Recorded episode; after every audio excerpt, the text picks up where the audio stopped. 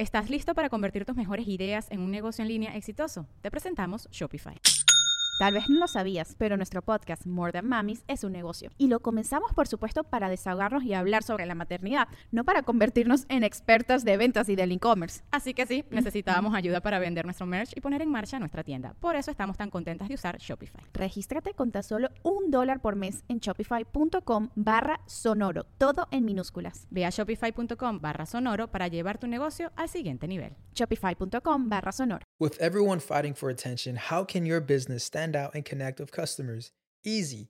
Get Constant Contact. Constant Contact's award winning marketing platform has helped millions of small businesses stand out, stay top of mind, and see big results fast. Constant Contact makes it easy to promote your business with powerful tools like email and SMS marketing, social media posting, and even events management.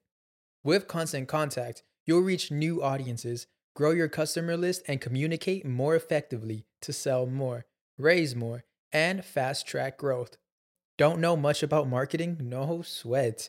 Constant Contact's writing assistant tools and automation features help you say the right thing at the right time every time. Plus, you can send with confidence, knowing your emails are actually reaching your customers thanks to Constant Contact's best in class 97% deliverability rate. I'm a small business owner, and I believe that this is a great tool for other small business owners.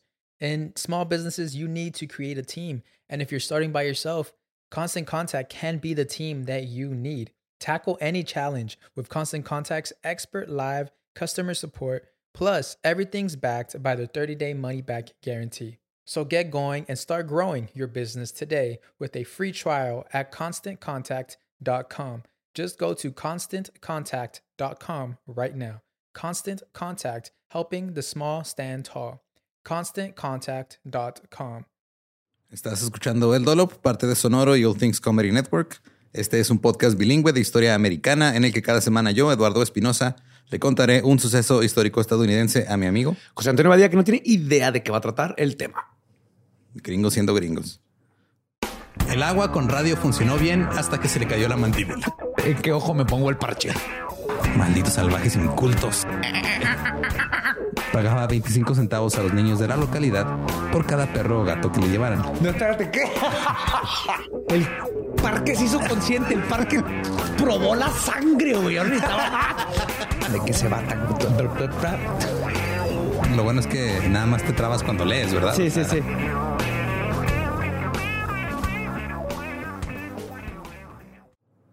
8 de mayo de 1824. William Walker nació en Nashville, Tennessee. Era hijo de una familia distinguida.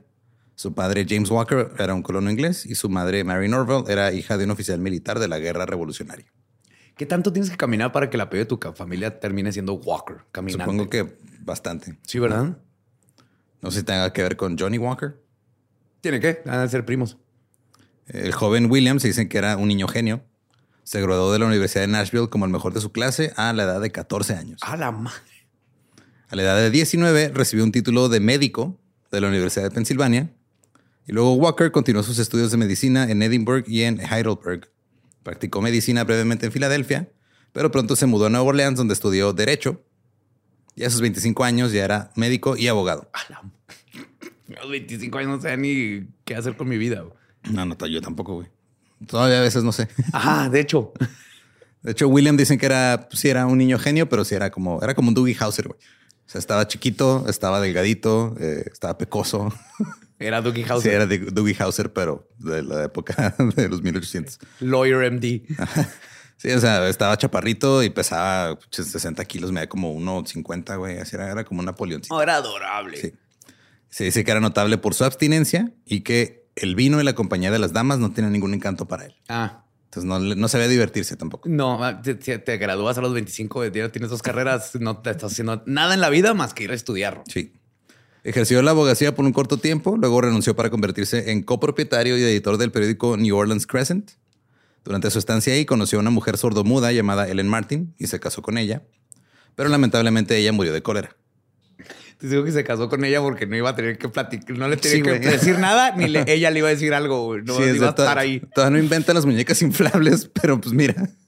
Ahí está, ya estoy casado. Dejen de juzgarme. Sí, pero ella murió de cólera y pues En 1849, triste por la muerte de su esposa, Walker se mudó a San Francisco.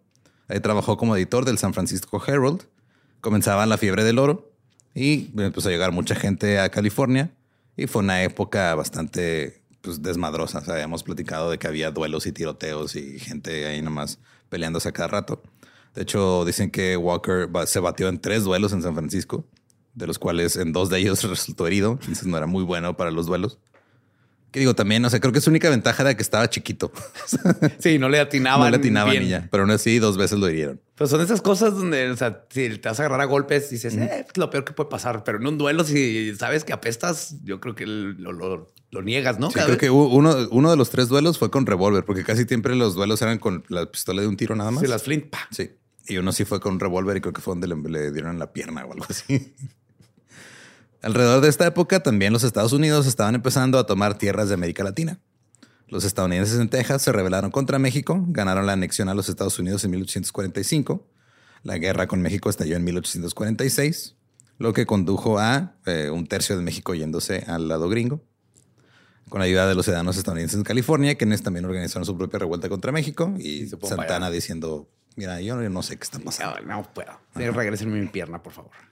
Y así fue como nació el eslogan de El Destino Manifiesto, que era esta creencia, bueno, es esta creencia generalizada de que los colonos estaban destinados a expandirse no nada más por las 13 colonias originales, sino por todo el continente. Básicamente creían que los Estados Unidos iba a ser todo América. De ahí viene el pedo de que pues, para América América para los americanos. Am- Am- América para los americanos. Y este, la gente quería hacerlo por diferentes razones. Algunos sureños querían ampliar el territorio para tener este, más lugares donde tener esclavos. Es que ya no caben. Tengo seis en el ático. ¿no? Los, los- el que tenemos ahí en la alacena. Uh, Ya no, o sea, sí, sí, ya no cabe. ya. comió, se comió todo el, el- el maíz. Y otros querían exportar la democracia y sus propias religiones a los regímenes militares de la América Latina católica. Esta idea del destino manifiesto dio inicio a un nuevo fenómeno conocido como el filibusterismo. Los filibusteros eran aventureros independientes freelance que hacían sus propias invasiones a países extranjeros. A ver si jala. Sí, güey. Literal era, o sea, yo voy a invadir. este, Vamos a Camargo. así vamos a invadir Camargo. ajá. Si lo agarramos, decimos Estados Unidos ya tenemos Camargo y dicen a huevo, Simón. Te lo compro. Y así era, güey. Buen business. Entonces simplemente comenzaban su propia guerra para tratar de apoderarse de partes de países. Luego dirían, eh, ok, esto es Estados Unidos. Porque yo digo, porque yo soy de ahí. Ya puse mi banderita. Ajá, y hubo un chingo de filibusteros en la década antes de que empezara la guerra civil. De hecho, algunos de los primeros filibusteros dijeron, pues aquí está Canadá, güey. Vamos a invadir Canadá. De hecho, también uno que, un país que sufrió varias invasiones de los filibusteros fue Cuba. Entre 1850 y 1851, varios estadounidenses llegaron a Cuba en incursiones que no salieron bien. Qué irónico, ¿verdad? Sí. Los estadounidenses era, iban a Cuba. Sí, era de, ah, güey, nosotros queremos este pedazo de tierra y... Por ejemplo, está el caso de Narciso López, que nació en Caracas, Venezuela, el 2 de noviembre de 1797. Era hijo de padres vascos, sirvió en el ejército español durante el proceso de emancipación de la América hispana y en julio de 1849 llevó a varios filibusteros a Cuba. Entre ellos había exiliados cubanos y algunos veteranos de la guerra norteamericana contra México. Sin embargo, la expedición fue frustrada en septiembre de 1849 por el mismo presidente de los Estados Unidos, Zachary Taylor. Él mismo dijo, no Dijo, se pasen no, verga". güey, no mamen. Y vio que iban, o sea, se enteró que iban barcos con este güey y varios cubanos y gringos. Y él mandó los barcos de la, de la naval gringa a detenerlos. Pero ¿cuál es el plan? El plan era llegar a Cuba y este, madrear a unos güeyes y decir, eh, Es mío. es mío ya, Simón. Así que como López fracasó en 1849, el 19 de mayo de 1850 volvió, ahora con 600 voluntarios. Desembarcó en Cárdenas, quemó la casa del gobernador, controló la localidad durante varias horas, pero la misma población cubana no apoyó su revuelta. Entonces, porque se dieron cuenta, o sea, ellos pensaron así, ah, mira, viene este güey, a lo mejor trae buenas ideas, vamos a escucharlo. Vamos a darle chance. Sí. Ah, ya como una casa. Ya quemó al gobernador. Ok, bueno, pues el gobernador nos caía también, pero a ver, ¿qué, qué ideas traes? Y luego cuando el güey dijo, ah, este, los quiero hacer esclavos. ¿Sabes qué? No, güey. Ni, ni, ni, ni. Pero a pesar de que fracasó otra vez, cuando llegó a Estados Unidos, fue recibido como héroe en el sur de Estados Unidos. Ajá, claro. Lo intentó. Lo intentó otra vez en agosto de 1851. cuando llegó a Cuba con unos 400 hombres con la pretensión de establecer una república independiente para después anexarla a los Estados Unidos. O sea, ya eh, un poquito más plan. Vamos a estos terrenos. Sí, Vamos a pero poner una banderita y esto va a ser Estados Unidos. Pero fue superado por las fuerzas españolas y fue condenado a muerte por alta traición. Lo eh, mataron mediante el garrote. El garrote vil, pues, que es el, el que te apretan el collar y te lo van jalando hasta que truenas. horrible hasta que te truene Sí, el cuello. Otros 51 filibusteros se enfrentaron a un pelotón de fusilamiento, eh, incluido William Crittenden, que era sobrino del fiscal general del presidente de los Estados Unidos, Millard Fillmore. Ah, es que es las juventudes, güey. Sí, antes, filibusteando. No, no saben qué hacer, güey. No tienen siempre. Sí, pues siempre- es que, o sea, digo, si ya eres nepo baby político, güey, en esa época no era, ah, sí me van a dar una diputación, era, ah, tengo que ir a invadir un país Voy a hacer un país nuevo. y me lo van a dar. El resto de los que llevaron eh, murieron en acción o fueron capturados, encarcelados y algunos ya fueron finalmente liberados después de cumplir sus. ¿Cuánta sus gente condenas. creían que vivía en Cuba, güey? Como para decir, con 400 la hacemos, güey. El destino manifiesto implica que Dios Oh, right. te dio eh, el derecho, o sea, tienes el derecho divino de llegar a cualquier país. Entonces tú vas con tu gente y con Dios. Y si Dios está de tu lado, Te va a ajá, proteger. te va a proteger. El fracaso de Narciso López no disuadió a William Walker de intentar invadir otro país para anexarlo a los Estados Unidos. Así que en el verano de 1853, cuando William tenía 29 años, viajó a Guaymas, A Guaymas. Guaymas, Sonora, en busca de una subvención del gobierno de México para crear una colonia dentro de México. ¿Por qué Guaymas? Porque era lo que quedaba como medio cerca. O sea, ya después de la nueva frontera, pues seguía Sonora y Baja California. y Guaymas. El paraíso. sí. Le dijo al gobierno. Y Guaymas dijo, sí, güey, sí, sí. Agárrale, agárrale más, quédate con todo Guaymas. Sí, güey, no hay pedo, mira. Ah. De hecho, le dijo al gobierno mexicano que su colonia serviría como una frontera fortificada que iba a proteger al suelo estadounidense de las incursiones indias. Dijo, ah, ustedes van a ser como nuestra zona, como, sí, como la zona de- demilitarizada de las Coreas. Ajá. Algo así. Entonces, así, este, no va a haber tanto pedo porque estos indios que les quitamos su tierra, bueno, que ustedes quitaron su tierra, luego nosotros les quitamos su tierra que le quitaron. Están enojados por algo. Entonces, Y yo los voy a cuidar. A que va a ser un, un laguito con tiburones. Y voy a tener catapultas. México dijo Nel y Walker regresó a San Francisco y estaba determinado a obtener su colonia independientemente de lo que México pensara. ok. Muy bien, Walker. Así que Walker regresó a Estados Unidos, comenzó a reclutar tipos que estaban muy interesados en tener más esclavos y se agarraron del destino manifiesto. La mayoría eran de Kentucky y Tennessee, Claro. pero ahora su idea era la idea de establecer una república independiente, la República de Sonora, Todo Sonora. todo Sonora. La de Guaymas no jaló. Ahora vamos va a todo Sonora, Sonora. All right. Porque su idea es, ok, mira, Texas lo logró. Texas hizo su república independiente por un ratito y luego se fueron con los Estados Unidos. Hacemos lo mismo con Sonora. Y luego nos vamos con los Y Estados luego Unidos. ya nos, nos juntamos como Texas lo hizo y ya somos Estados Unidos. Financió su operación vendiendo lotes de terreno en la nueva República de Sonora que todavía no existía. Antes de. Pendejo no está. No te digo, es que ese, o sea, es, es, el, es la, la seguridad que tienen ellos de que no van a fracasar porque Dios está con Sí, el ellos. hubris. Esto Sí, madre así de esto jala porque jala, cabrón. Está bien verga. Así que el 15 de octubre de 1853, William Walker par- partió con 45 hombres para conquistar los territorios mexicanos de Baja California y Sonora. Ah, de una vez. Pues está de pasada. Logró capturar La Paz, la capital de Baja California. Tenía muy poquita gente, así que la declaró la capital de una nueva república de Baja California. Se puso a él mismo como presidente Claro. y puso a su socio abogado Henry Watkins como vicepresidente. Luego puso a la región bajo las leyes del estado de Luisiana para que fuera legal la esclavitud. En chinga. Así fue lo primero que hizo.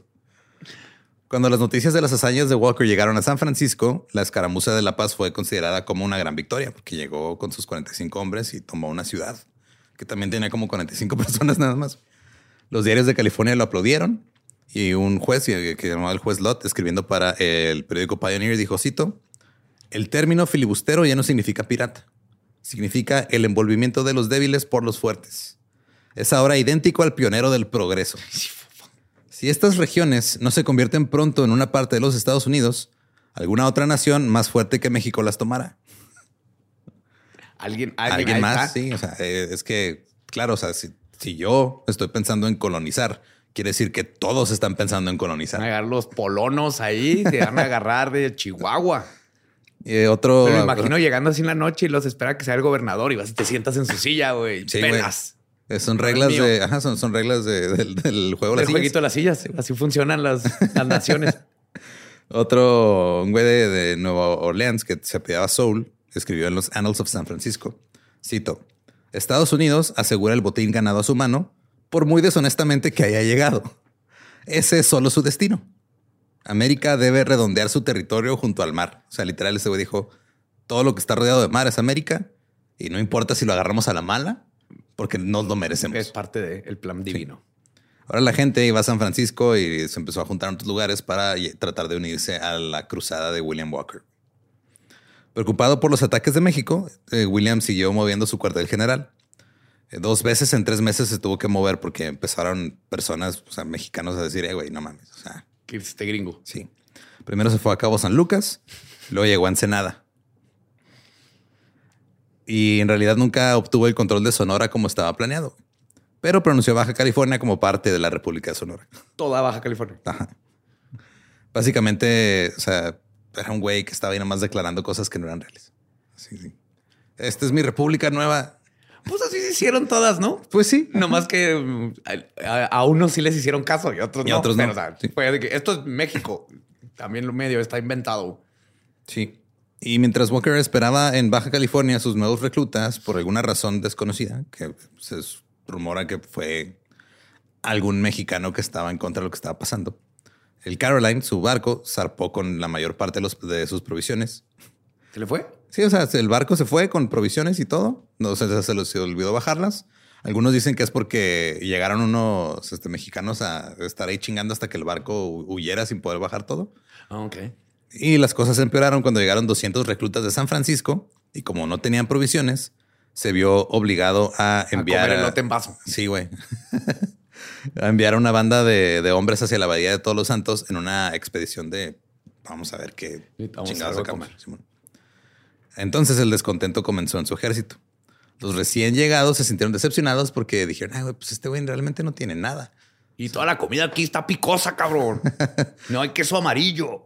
La comida era escasa, los hombres comenzaron a desertar. Así que William dijo, no puedo tener hombres desertando. Así que arrestó a cuatro desertores y a dos los azotó públicamente, a los otros dos les disparó. Esto obviamente no mejoró la moral entre sus... sí, o sea, como que seguía la vibra así de, ay, güey, o sea, vine aquí porque me dijeron que había playa. O sea, me dije, güey, vamos a la baja, güey, hay vinícolas y la Acá madre. Spring Break, güey. Ajá. ¿Dónde están los demás gringos en bikini? ¿Qué está pasando aquí? Yo vine a probar la langosta de Puerto Nuevo y me salen con esta mamada. Y ahora no. este enano doctor abogado acaba de matar a mi compa. El día 4 de diciembre, los hombres de Walker se enfrentaron con residentes de Ensenada, a los cuales les hicieron frente en las inmediaciones del rancho La Grulla. Antonio Melendres fue quien organizó y dirigió un pequeño grupo de oriundos este, de Ensenada, ensenadenses. Eran 10 personas, güey. El 12 ¿Los demás qué estaban haciendo, güey? Oiga, un gringo y agarró, se sentó en la silla y ahora Ajá. es el, el mero mero. Sí, llegó Melendres y dijo, a ver, tú, tú, tú y tú. Vamos a darte la madre vamos gringo, a ver ¿no? qué pedo, güey. Y él, eh, los hizo retroceder un poco. Y el 12 de diciembre de 1853, Así. ¡Ey! shh, shh, ¡Ey! ey, shh, shh! Gringo. ¡Váyase para allá! Shh, shh. eh, el 12 de diciembre del 53, Walker pidió refuerzos para no seguir retrocediendo. Y para el 18 de enero de 1854 se llegaron a contabilizar a 600 hombres y dos cañones del lado de los gringos. Y Melendres ya tenía 50 personas. ahí. Uh. El 12 de febrero, Walker avanzó al poblado de San Vicente exigiendo a los pobladores su lealtad y que lo reconocieran como presidente.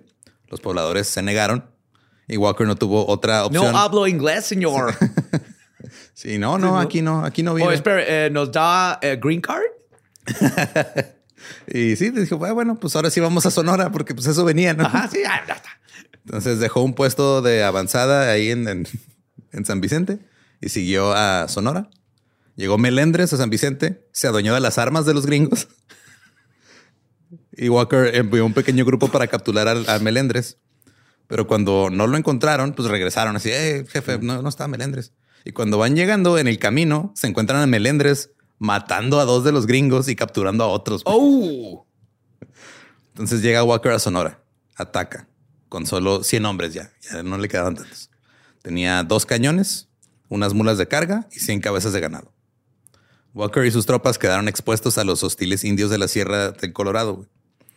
Así que Melendre se unió a Juan Bandini, que era el dueño de un rancho, el rancho Guadalupe, porque decía el güey del rancho, no, si llegan los gringos va a ser un cagadero. Yo no quiero que pase eso.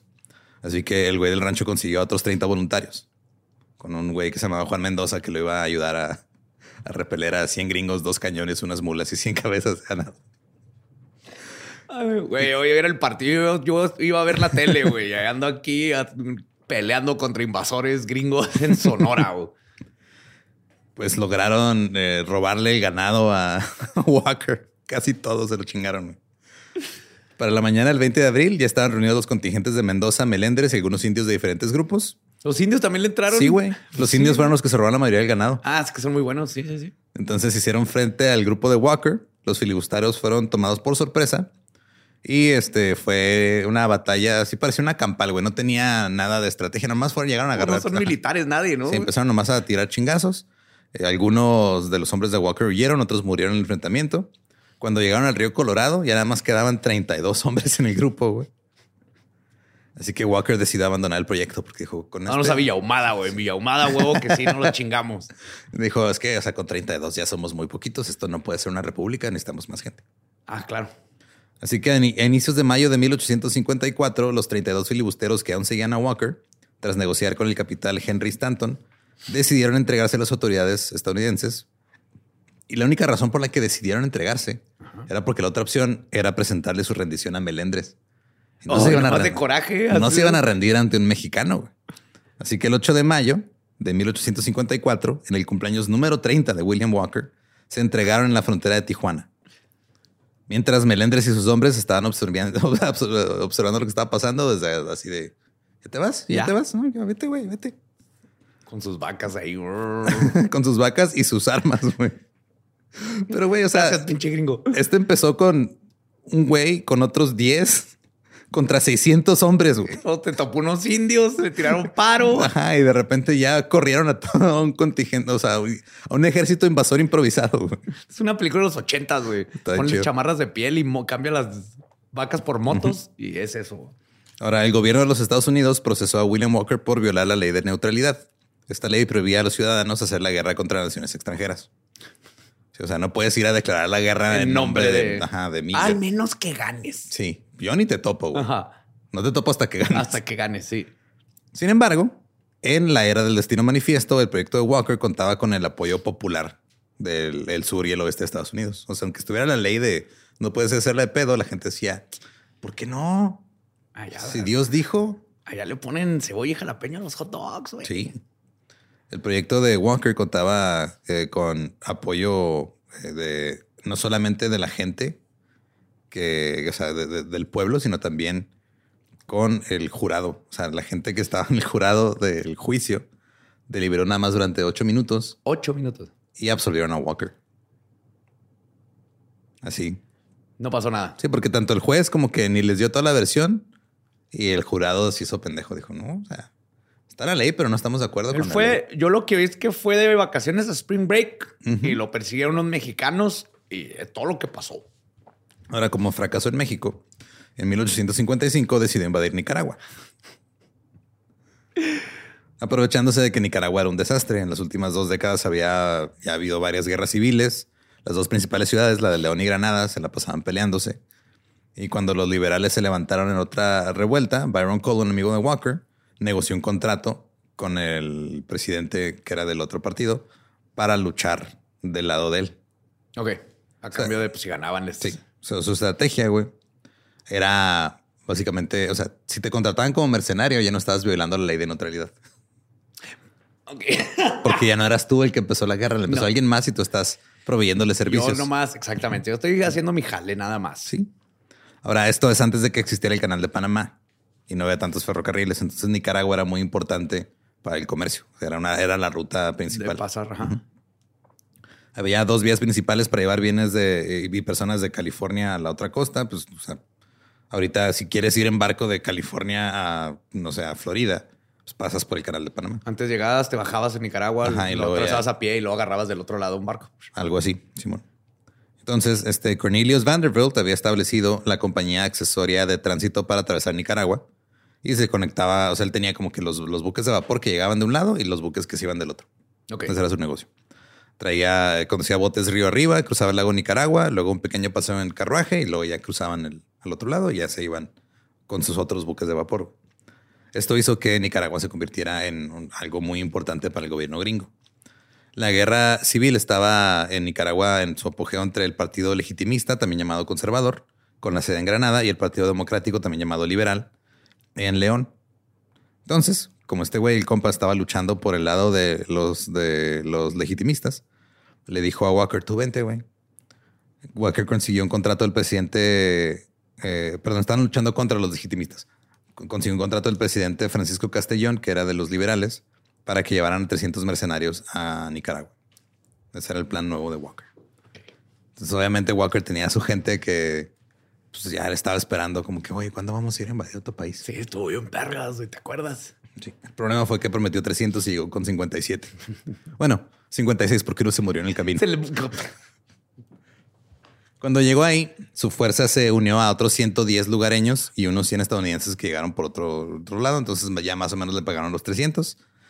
Con el consentimiento de Castellón, Walker atacó a los legitimistas en Rivas, cerca de la ruta transísmica.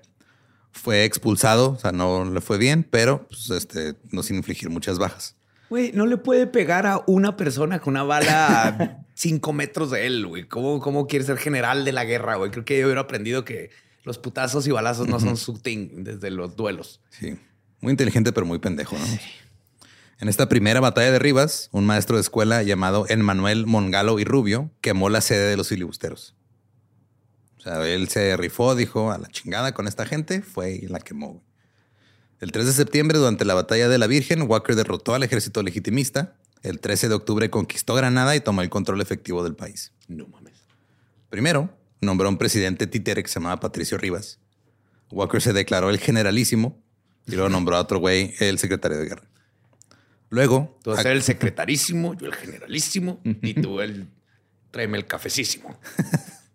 luego acusó al secretario de guerra que él mismo puso de traición y lo mandó a ejecutar. El presidente de los Estados Unidos de ese tiempo, Franklin Pierce, reconoció el régimen de Walker como el gobierno legítimo de Nicaragua el 20 de mayo de 1856. Oh, oh. Y el 3 de junio, la Convención Nacional Demócrata expresó su apoyo al esfuerzo de regenerar a Nicaragua. Con este güey en Con la este de cabeza. Simón.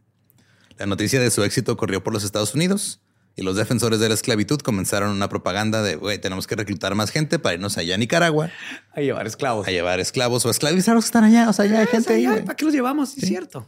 Se llevaron reuniones públicas en algunas grandes ciudades del sur, incluso recaudaron dinero en, en muchos lugares, hasta Nueva York. Todo el- el- el- la maquinaria política de Tammany Hall también metió lana a este pedo. Güey, qué, qué culo el ser escritor de libros de geografía en ese tiempo. Sí. Que, que- que- que Nicaragua ya es gringo, pero me... ¡Oh! Ah, fuck, maldita sea. Apenas te- acabo de terminar de dibujar el mapa. Entonces, se metieron contra Cornelius Vanderbilt, porque era el que De los Vanderbilt, Vanderbilt. Ajá, el Vanderbilt. El Vanderbilt. Simón. Decidieron, eh, o sea, como que dijeron, "Ah, ok, pues. El, el pedo es de que Vanderbilt tenía dos güeyes que trabajaban bajo su mando, que eran Morgan y Garrison. Entonces ellos dijeron, ok, vamos a aprovecharnos de este pedo. Ya tenemos un nuevo régimen aquí en Nicaragua. Entonces Morgan y Garrison ofrecieron básicamente traicionar a Vanderbilt. Oh. Fueron con Walker, le dijeron, ok, vamos a pagar los derechos de tránsito en Nicaragua. Comenzamos una nueva línea de tránsito. Eh, hacemos que Walker se apodere de la, o sea, que le expropie a Vanderbilt sus barcos y todo. Y nos quedamos con infraestructura y nos da a nosotros y todo chido. A cambio de, nomás le vamos a dar dinero a Walker ahorita para que compre más armas y traiga más gente. Las acciones de Walker en la región también causaron preocupación en los países vecinos porque dijeron, güey, ya invadieron Nicaragua. ¿Quién ¿Qué sigue? sigue? Ajá. Y así que varios, eh, o sea, varios países de, de Centroamérica empezaron como que a... A, a ponerle Sí, vidrios a sus fronteras, botellas rotas. Sí. Así que Garrison y Morgan, los subordinados de Vanderbilt, brindaron apoyo financiero y logístico a los filibusteros a cambio de que Walker, gobernando Nicaragua, se apoderara de la propiedad de la empresa, se las diera a ellos. Walker dijo, Simón, eso suena bien. Así que llegó con Vanderbilt y le dijo, tu negocio ya no es tuyo, es, Es del mío, gobierno. es del gobierno. Vanderbilt supo que fueron Morgan y Garrison. Les escribió una oh. carta que decía, caballeros, se han comprometido a engañarme. No los demandaré porque la ley es demasiado lenta. Los arruinaré. Qué miedo. güey. Atentamente, Cornelius Vanderbilt. Oh my fucking god, ese güey me da miedo. güey. Es como si vas ahorita y... Te metes con Slim, güey. Ajá, te metes con Slim o Jeff Bezos o quien sea, güey. Ajá. Lo haces garras en su negocio. Eso no va a salir bien. Te va a hacer mierda. Ahora, preocupados por las intervenciones de Walker en la región, el presidente de Costa Rica, Juan Manuel Mora Porras, rechazó sus propuestas diplomáticas y comenzó a preparar a las Fuerzas Armadas para un posible conflicto. Vanderbilt envió a dos agentes secretos al gobierno de Costa Rica para que les ayudaran a luchar contra Walker. ¿Dos? Sí, o sea, llevó a dos agentes secretos que le iban a llevar información, iban a estar espiando, iban a hacer todo. Y le estaban dando información a Costa Rica. güey. Iban a idear un plan para chingarse ese güey en Nicaragua porque le quitó sus Vanderbilt barcos. todo así por abajo del agua. güey. Simón. Ayudarían a recuperar el control de los barcos de Vanderbilt. Y Walker eh, como que dijo, pues Costa Rica no quiere por las buenas, vámonos por las malas. Atacó Costa Rica. Organizó un batallón de cuatro compañías, una compuesta por alemanes, una por franceses y las otras dos por estadounidenses. Tienen nada que hacer. ¿Qué están haciendo? Pues ahí andaban, güey. Estaban ahí también. Quisiera Nicaragua, güey. Estoy harto del Winner Schnitzel. Vamos a Nicaragua eh, a, atacar Costa Rica. Ajá, entonces eran 240 hombres. eh, fueron puestos al mando del coronel Schlesinger y dijeron vamos a invadir Costa Rica. Pero fueron vencidos en la batalla de Santa Rosa el 20 de marzo de 1856. El ejército costarricense, dirigido por Juan Manuel Mora Porras, el presidente, y su hermano José Joaquín Mora Porras, también como José María Cañas, derrotaron otra vez a los filibusteros en abril de 1856. En esta batalla, el soldado Juan Santamaría incendió el fuerte de los filibusteros, igual que el profesor que lo hizo acá en Nicaragua. O sea, todos los países tienen sus pípilas. Sí, güey. Este Santa María se convirtió en héroe nacional de Costa Rica. Walker, siendo un terrible perdedor, lo único que se le ocurrió hacer durante la retirada fue aventar los cadáveres al río güey, para contaminarlo. What? Y les hizo. Sí. Esto provocó una epidemia de cólera. Ay, güey. Se extendió a las tropas costarricenses y a la población civil de Rivas. Y en pocos meses murieron alrededor de 10.000 civiles, que era casi el 10% de la población de Costa Rica en esa época. Pues es guerra biológica o lo que Ajá, este guerra biológica, Simón. El problema fue que también se enfermó su ejército. Bueno, dijo que si tomáramos del agua o que no tomáramos del Que agua. No tomaras del agua. Ah, qué pendejo, con razón la diarrea. Walker fijó su residencia en Granada. Otra vez dijo, yo soy el presidente de Nicaragua. Ahí va, ahora sí ya. O sea, ya quitó el títere, ahora soy yo. Luego de realizar una elección fraudulenta, aplicó así un... Ajá, pues lo que se hace siempre. Sí. Asumió el cargo el 12 de julio de 1856, lanzó un programa de americanización, declaró el inglés como idioma oficial, cosa que ni siquiera es el idioma oficial en Estados Unidos, No, exacto. y reorganizó la política monetaria y fiscal para fomentar la inmigración de los Estados Unidos. Sin embargo, a su primer nombramiento de embajador, el coronel Parker French se le negó el reconocimiento. Así que, al darse cuenta de que estaba perdiendo algo de apoyo, pues buscó a los sureños otra vez para que lo apoyaran en seguir siendo presidente. Y para esto se fue así full este, esclavitud y todo. O sea, fue como que, ah, ok, vámonos con los sureños, ellos este, me van a dar apoyo. Nada más tengo que decirles que este es como un estado todavía más al sur. Aquí vamos a crear a sus esclavos. Sí. Ah, Van a ser free range. Van a tener mucho espacio para crecer. El problema es que Nicaragua ya había vuelto eh, ilegal la esclavitud. Pero Pero Walker dijo, eso fue otra administración. Esta Yo vine, administración. yo Sí, vine sí, a hacerlo legal otra vez. Esto hizo que Walker se hiciera un héroe en el sur de los Estados Unidos y un completo villano en Nicaragua, más todavía de lo que ya era. Porque, o sea, era un héroe porque literal fue a un país extraño y dijo, oigan, aquí va a haber esclavos. y ya. Y con eso atrajo la atención de Zule, el güey este de Nueva Orleans que había dicho que vamos a agarrar, Ajá. pase lo que pase. Entonces empezó a hacer una campaña este Zule para hacer este o Soul o Zule, no sé cómo se diga, porque supongo que es Zule porque es Pierre, ¿no? Es como Pierre suena a francés. Franco, Pierre sobre Soule. Eh, así que empezó a conseguirle apoyo y empezó a mandarle gente para la guerra de Walker. Pero aún así, el ejército de Walker estaba batallando con el brote de cólera y pues varios desertores también de, güey, yo no vine a Nicaragua a morirme de diarrea. Ahora, aunque sus acciones ofendían a los demás países latinoamericanos, En Nueva York eran celebradas las proezas del filibustero a través del drama teatral Ah, Hamilton. llamado Nicaragua o General Walker's Victories. O sea, todo estaba este güey en guerra ya y ya tenían Ya su un musical. Ya tenían un musical. güey. Dominé Nicaragua, ahora ella esclavo, sí señor. Eh, eh, eh, Sí señor. Ya de estar igual de este, sesgada que Hamilton. Sí, sí. Esta fue escenificada en julio de 1856 y era promovida por los defensores del destino manifiesto. Decían, güey, o sea, es que Era propaganda, ¿no? Para... Sí, era propaganda. Sí, ven, ven- ven- vengan al teatro para que vean lo que están haciendo en Nicaragua. Si él pudo, uf, deje que les cuente de Tamaulipas. Esa va a ser la secuela. Nomás para que le vayan echando ojo. Pero lo lo que empezó a pasar en la vida real en Nicaragua fue que el güey se estaba quedando sin dinero. Entonces empezó a confiscar bienes de sus opositores y a venderlos en subastas. Y también ordenó la entrega de tierras estatales a los filibusteros. Los gobiernos de Honduras, El Salvador y Guatemala firmaron un tratado de alianza el 18 de julio de 1856. ¿Con Nicaragua? No, no, o sea, Honduras, El Salvador y Guatemala ellos. entre ellos. Y al, ejército centroamericano se agregaría posteriormente los costarricenses al mando de Mora y Cañas. Entonces está Honduras, El Salvador, Guatemala y Costa Rica. güey. Con un Nicaragua gringo ahí. Sí. Así veo qué pedo con estos güeyes. El 14 de septiembre de 1856, las fuerzas de Walker, que eran más o menos 300, fueron vencidos por 160 soldados del ejército liderado por el coronel José Dolores Estrada Vado. Eh, fue un ataque, o sea, también estuvo medio at- atropellado el pedo porque les llegaron por la retaguardia de los filibusteros y con todo el desmadre, unos caballos de una hacienda cercana se asustaron Ajá. y bajaron corriendo y estaban haciendo un chingo de ruido. Eran un chingo de caballos. O sea, no eran que eran como 30. una manada sí. Eran- un chingo. Entonces, cuando empezaron a bajar, estaban haciendo un pinche ruido como de estampida. Los filibusteros se asustaron, creyeron que estaban llegando refuerzos. Y corrieron para el otro lado. Sí, Sin querer totalmente. sí, güey. O sea, fue hubiera durado más la batalla. Tal, tal vez eran los duplicaban en número los gringos, güey. Pero bueno, los gringos franceses y alemanes. Ah, sí. Pero Nicaragüenses. Sí, o sea, unos, unos caballos que se asustaron, asustaron al ejército y por, por eso ganaron la batalla. güey. El 12 de octubre de 1856, el coronel guatemalteco José Víctor Zavala cruzó la plaza de la ciudad, llegó hasta la casa donde estaban los soldados de Walker. Le estaban- Esperó a que se quedan dormidos. y y se puso en la silla. Dijo, ahora es de Guatemala este pedo. O sea, le estaban disparando, pero llegó, alcanzó la bandera que tenían ahí y se la llevó. Y huyó. Ajá. Él les dijo a sus soldados: las balas de los filibusteros no matan. Así, no sé qué estaba pensando ese güey, pero o sea, fue de. Fue escena así de que si la ves en una película, no crees no que te pasó. la crees, exactamente.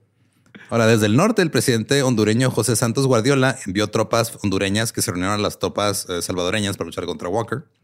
Florencio Zatruch dirigió las tropas contra Walker y los filibusteros. De hecho, aprendí que catracho, como dicen los hondureños, Ajá. viene de Zatruch, porque cuando llegaron los, los hombres de Zatruch, que eran los Zatruchos, les decían a sus soldados, cuando llegaron a ayudar, los de, de Nicaragua no podían pronunciar bien Zatruch. Y decían, Y decían, ajá, catrach. Y de ahí viene catracho. Oh. Ahora, eh, y también de ahí viene Salvatrucho, porque eran del ejército salvadoreño que sí, los Ah, eran- Salvador, Catruch, Salvatruch. Simón, de ahí vienen Wow. los salvatruches. Ahora, Honduras, El Salvador y Guatemala invadieron desde el norte, Costa Rica desde el sur. El 14 de diciembre de 1856, Granada estaba rodeada por 4.000 soldados entre Costa Rica, Honduras, Salvador y Guatemala, junto con algunos aliados independientes de Nicaragua que estaban en contra de lo que estaba haciendo este güey. Durante la batalla, Charles Henningsen, uno de los generales de Walker, ordenó a sus hombres que incendiaran la ciudad antes de escapar. Digo, eran malos perdedores estos güeyes. Sí. Se retiraron de Granada, la ciudad colonial española más antigua de Nicaragua, y del- con una orden de arrasarla. Literal les dijo, destruyan todo Como los romanos cuando Ajá, salaban el, los campos. para, cito, infundir un saludable temor a la justicia americana. Pobre Nicaragua, güey. Eh, cabrón, se metió un gringo. Ajá. Como se tuviera metido un ratón, güey. Uy, perdón, es que eso es plaga. Sí, sí, uf, no, ya. Sí, ya valió madre, sí. Ah, no, mira, ya, ya, ya, ya declaró que la esclavitud es legal otra vez. No, sí, sí, sí pasa. Es un gringo salvaje. Les tomó más de dos semanas destruir, quemar y arrasar con la ciudad. Todo lo que quedó fueron inscripciones en las ruinas que decían, aquí fue Granada. Walker se retiró, solo retuvo el área donde estaban las rutas de tránsito. O sea, era, estaba pasando todo, pero él dijo, a mí lo que me va a generar este, lana y más reclutas y todo es quedarme con la ruta de tránsito. Y parecía que iba a aguantar bastante tiempo ahí. Pero el gobierno de Costa Rica reanudó la acción a fines de 1856, desarrolló planes para apoderarse del río San Juan para cortar el suministro de armas y nuevos reclutas de Walker. Cornelius Vanderbilt envió a uno de sus agentes, Silvanus Spencer, a colaborar otra vez con el ejército costarricense para recuperar la posición de su compañía. Y Spencer llegó a San José en noviembre de 1856. Le asignaron la compañía al mando del mayor Máximo Blanco para hacerse cargo de los buques de vapor de la compañía de tránsito. Para enero del 57, el ejército costarricense ya tenía control del río y ya tenía el control de todos los buques de tránsito. De, nuevo, el capitalismo salvó al mundo. Aparentemente. Vanderbilt. Mientras tanto, Walker fue expulsado eh, de Granada, del área donde se quedó, por el resto de los ejércitos aliados. Algunos de sus refuerzos intentaron recuperar el control del río, pero no tuvieron éxito. Para abril de 1857, Walker tomó otra vez la ciudad de Rivas, que hubo como, no me acuerdo si tres o cuatro batallas en Rivas. Fue un cagadero ahí. ¿Qué, estaba, ¿Qué eran 300? Ajá, o sea, como que el número, si mucho llegaba a 600, pero ahí ¿Cuánta gente había en Nicaragua? Es que es lo que se me hace incura, que no salieron con sus... Pues que no, a los gringos! No había tanta gente Pueblitos, tampoco. ¿no? sí, estaban medio separados y aparte estaban en una guerra civil bien intensa que ya tenía un chingo de tiempo. distraídos, ajá. Entonces, este, los aliados asediaron la ciudad de Rivas. Walker estaba ahí adentro. Así que el primero de mayo de 1857, Walker se rindió al comandante Charles Henry Davis de la Armada de los Estados Unidos, bajo la presión de Costa Rica y los ejércitos centroamericanos, y fue repatriado. Al desembarcar, fue recibido como un héroe en Estados Unidos.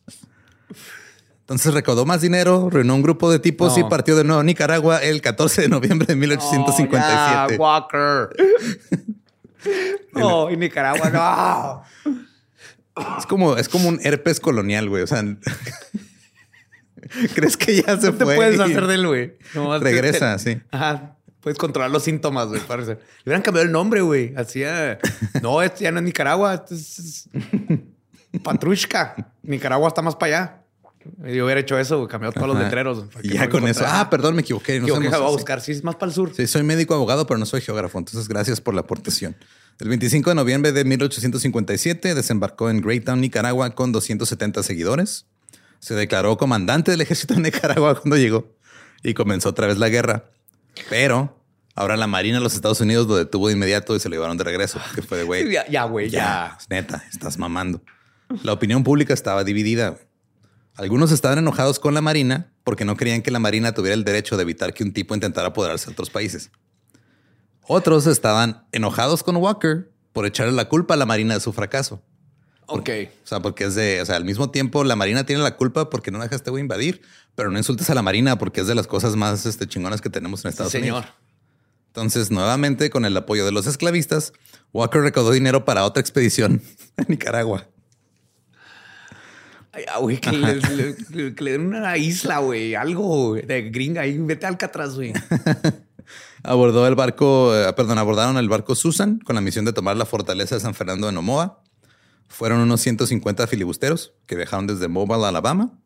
Walker seguía atrás de ellos en otra embarcación, pero la embarcación Susan encalló cerca de Belice. No. Sí. No. Y Belice valió verga. Pues bueno, en ese tiempo Belice, Belice era la Honduras británica. El 16 de diciembre de 1858, pero pues ya fue de, ok, no funcionó, vamos. Después de escribir su relato de su campaña centroamericana y publicarlo en 1860 bajo el nombre Guerra en Nicaragua, Walker volvió una vez más a la región porque había unos colonos británicos en Roatán que temían que el gobierno hondureño los, los sacara. O sea, ellos estaban ahí y tenían miedo que los hondureños dijeran, ¿saben qué? Ya váyanse, ya estuvo. Así que se acercaron con Walker, le hicieron una oferta para que les ayudara a establecer una administración independiente de habla inglesa sobre esa, esa parte de, Honduras. Claro que sí, lo primero que tenemos que hacer es poner vidrios, romper botellas de preferencia verdes y ponerlas todo alrededor del campamento. Lo aprendiste en Nicaragua. Walker desembarcó en la ciudad portuaria de Trujillo, pero fue arrestado por el oficial de la Royal Navy, Noel Salmon. Los británicos controlaban las regiones vecinas de Honduras y de la costa de los Mosquitos, y tenían un interés estratégico y económico en la construcción de un canal interoceánico a través de América Central. Así que Gran Bretaña dijo, este pendejo nos va a echar a perder todo. Ajá. Si no lo agarran ellos, lo tenemos que agarrar nosotros. güey. Ve lo que hizo en Nicaragua. Así que en lugar de devolverlo a los Estados Unidos, Le regalaron el juego de Risk. Mira, güey. Ya, por favor, ponte a jugar esto con tus compas. Pues aquí y listo, güey. No nos metemos en pedos nadie. Sí, en lugar de regresar a los Estados Unidos, Salman fue a Trujillo y le entregó a Walker al gobierno hondureño. O sea, porque Ajá. Salman prometió, dije, no, yo lo voy a llevar a su casa, yo lo mando allá. hasta-". Pero no. Pero no, lo entregó ahí con el, eh, o sea, entregó a Walker y a su coronel, el, el coronel Rudler. Rudler fue sentenciado a cuatro años de trabajos forzosos en las minas hondureñas. Pero este, pasaron, no, sé- no sé cuánto tiempo pas- pasó, pero le dieron un indulto ya después. El resto fueron enviados a Estados Unidos. Walker fue sentenciado a muerte.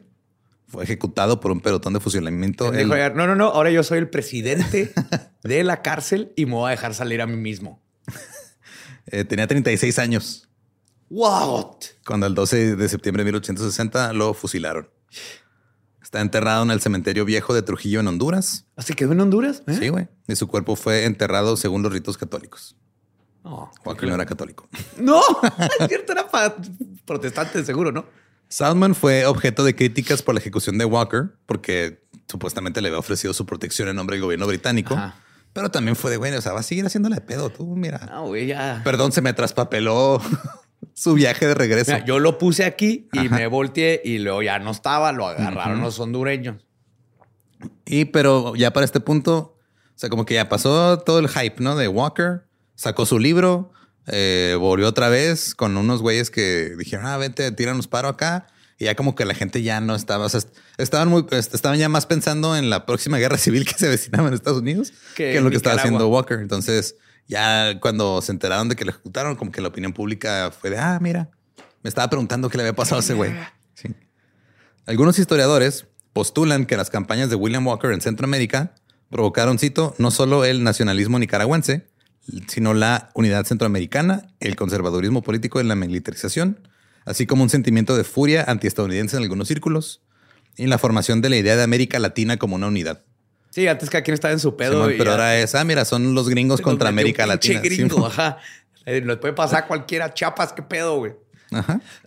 William Walker sigue siendo considerado un héroe por algunos estadounidenses sureños y los generales que lo derrotaron son considerados héroes nacionales en sus respectivos Claro. países. Pero esa es la historia del filibustero William Walker, Shit. la República de, de Sonora, la República de Nicaragua. y- El casi Belice. No creo nomás decir, no, yo quiero Nicaragua. Aquí, güey, podemos Belice. No. No, pero ahí está, güey. es, Este, el destino manifiesto. De hecho, justo hace unos días alguien me preguntó en Instagram, oye, ¿cómo se llamaba ese pedo de que decían que podían invadir donde quisieran? Ah, es el destino manifiesto. Esta creencia de que tú estás aquí porque Dios lo manda y eres Sí. el enviado de Dios y tienes Fue que- todo un invento para que los gringos se esparcieran. Bueno, los inmigrantes, porque no eran gringos, se esparcieran por todo Estados Unidos para llenarlo porque había que llenar. Pero pues hay gente que se lo tomó muy en serio. Muy, muy en serio. Tanto para irse hasta Nicaragua a chingar. Pues ahí está. Si quieren escuchar el episodio en inglés, es el episodio 21 de The Dollop. Nada más que les advierto, todo esa- ese episodio no trae toda la parte divertida de Sonora y Ensenada con tanto detalle como la tratamos aquí. vergas. Y este nos pueden encontrar nosotros en redes como arroba el Dollop. A mí me encuentran como ningún Eduardo. Ahí me encuentran como el va diablo. Y pues si no conocen su historia, van a seguir invadiendo Nicaragua por el, el resto de la eternidad. Te vas a ir a levantar de tu silla y alguien se va a sentar y te va a quitar tu puesto. ¿Estás listo para convertir tus mejores ideas en un negocio en línea exitoso? Te presentamos Shopify. Tal vez no lo sabías, pero nuestro podcast More Than Mamis es un negocio y lo empezamos por supuesto para desahogarnos y hablar sobre la maternidad, no para convertirnos en expertas de ventas y del e-commerce. Así que sí, necesitábamos ayuda para vender nuestro merch y poner en marcha nuestra tienda. ¿Y cómo suena con Shopify?